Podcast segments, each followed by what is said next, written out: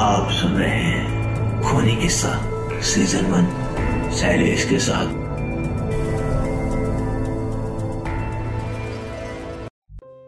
दोस्तों, मेरा नाम राजेंद्र यादव है और मैं उत्तर प्रदेश का रहने वाला हूँ। मैं आज आपको अपनी आप बीती सुनाना चाहता हूँ। मैं हिंदुस्तान यूनिलीवर कंपनी में ऑपरेटर का काम करता हूँ। मेरा घर कंपनी से 10 किलोमीटर दूर है। मेरे पास एक बाइक है। जिसमें मैं अपना घर से कंपनी और कंपनी से घर का सफ़र पूरा तय करता हूँ। रोज की ही तरह, एक दिन ऑफ़िस से घर जा रहा था तो रास्ते में मुझे मेरे कॉलेज, जिसमें मैंने अपनी ग्रेजुएशन की पढ़ाई पूरी की थी, उसके बाहर एक लड़की दिखाई दी, जो मुझे देखकर मुस्कुरा रही थी। मैंने उसे टालते हुए मैं अपने घर की तरफ़ निकल पड़ा। दूसरे दिन फिर वही लड़की मुझे उसी जगह पर दिखाई दी। वो भी मुस्कुरा रही थी और मैं भी मुस्कुराता हुआ निकल पड़ा। मुझे उसकी प्यारी सी मुस्कान से प्यार हो गया था, लेकिन कभी रुकने की कोशिश नहीं की। वो लड़की कई दिनों तक मुझे दिखी और एक दिन वो मुझे वहाँ नहीं दिखाई दी। मैं बेचैन हो गया, लेकिन मैं उसके बारे में कुछ नहीं जानता था और ना ही कभी बात की थी। इसीलिए उसका पता भी नहीं लगा सकता था। मैं कई दिनों तक उस लड़की के नहीं दिखने से बेचैन रहा।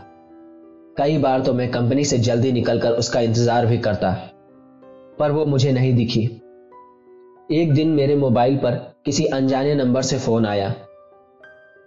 मैंने फ़ोन उठाया तो एक लड़की बोली, उसने मेरा नाम पूछा और वो मुझसे बातें करने लगी और बताया कि मैं वही लड़की हूँ। जिसे तुम रोज बाइक से गुजरते हुए देखा करते थे। मैं अचंभित रह गया कि इसके पास मेरा नंबर कैसे आया? और ये मेरे से क्यों बात कर रही है? लेकिन उसकी मीठी बातों में इतना खो गया था कि ये सब बातें भूल ही गया। एक दिन उसने मुझे कॉलेज के बाहर मिलने के लिए बुलाया। मैं और मेरा दोस्त, हम दोनों बाइक पर उससे मिलने को गए। क्योंकि कभी मैं लड़की से अकेले नहीं मिला था तो घबरा रहा था। मैं और मेरा दोस्त जैसे ही कॉलेज के बाहर पहुँचे तो वहाँ वो लड़की कहीं पर भी दिखाई नहीं दी। मैंने और मेरे दोस्त ने काफ़ी इंतज़ार किया। फिर मैंने काफ़ी फ़ोन भी लगाया, लेकिन फ़ोन स्विच ऑफ़ था। मैं घर लौट गया और घर में घुसते ही उसका फ़ोन आया। तो मैंने गुस्से से कहा कि हम वहाँ पर आपका इंतज़ार कर रहे थे। आप क्यों नहीं आई? तो उसने कहा कि तुम अपने दोस्त को क्यों साथ लेकर आए थे? मुझसे अकेले मिलने आना। मैंने कहा, ठीक है। अगले दिन सुबह सुबह मैंने उसको फ़ोन लगाया, लेकिन उसकी मम्मी ने फ़ोन उठा लिया। मैं एक बार तो डर ही गया, लेकिन कॉलेज के प्रोजेक्ट का बहाना कर उससे बात करने की उसकी मम्मी से कहा। उसकी मम्मी ने कहा, पागल हो गए हो क्या? प्रिया को मरे तो तीन महीने हो चुके हैं। मैं हक्का बक्का रह गया और मेरे हाथ से मोबाइल छूट गया और मैं बुरी तरह कांपने लगा। मैंने सोचा कि जिस लड़की को देख रहा था और जिससे मैं बात कर रहा था, वो एक आत्मा थी।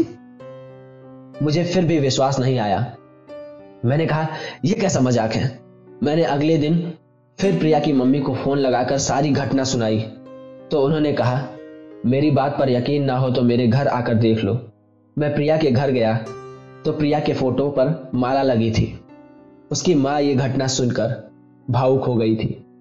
लेकिन उस दिन से मैंने अपनी वो सिम निकाल कर फेंक दी और नए नंबर ले लिया और फिर कभी फ़ोन नहीं आया। लेकिन आज भी मैं अनजान नंबर से अक्सर सहम जाता हूँ।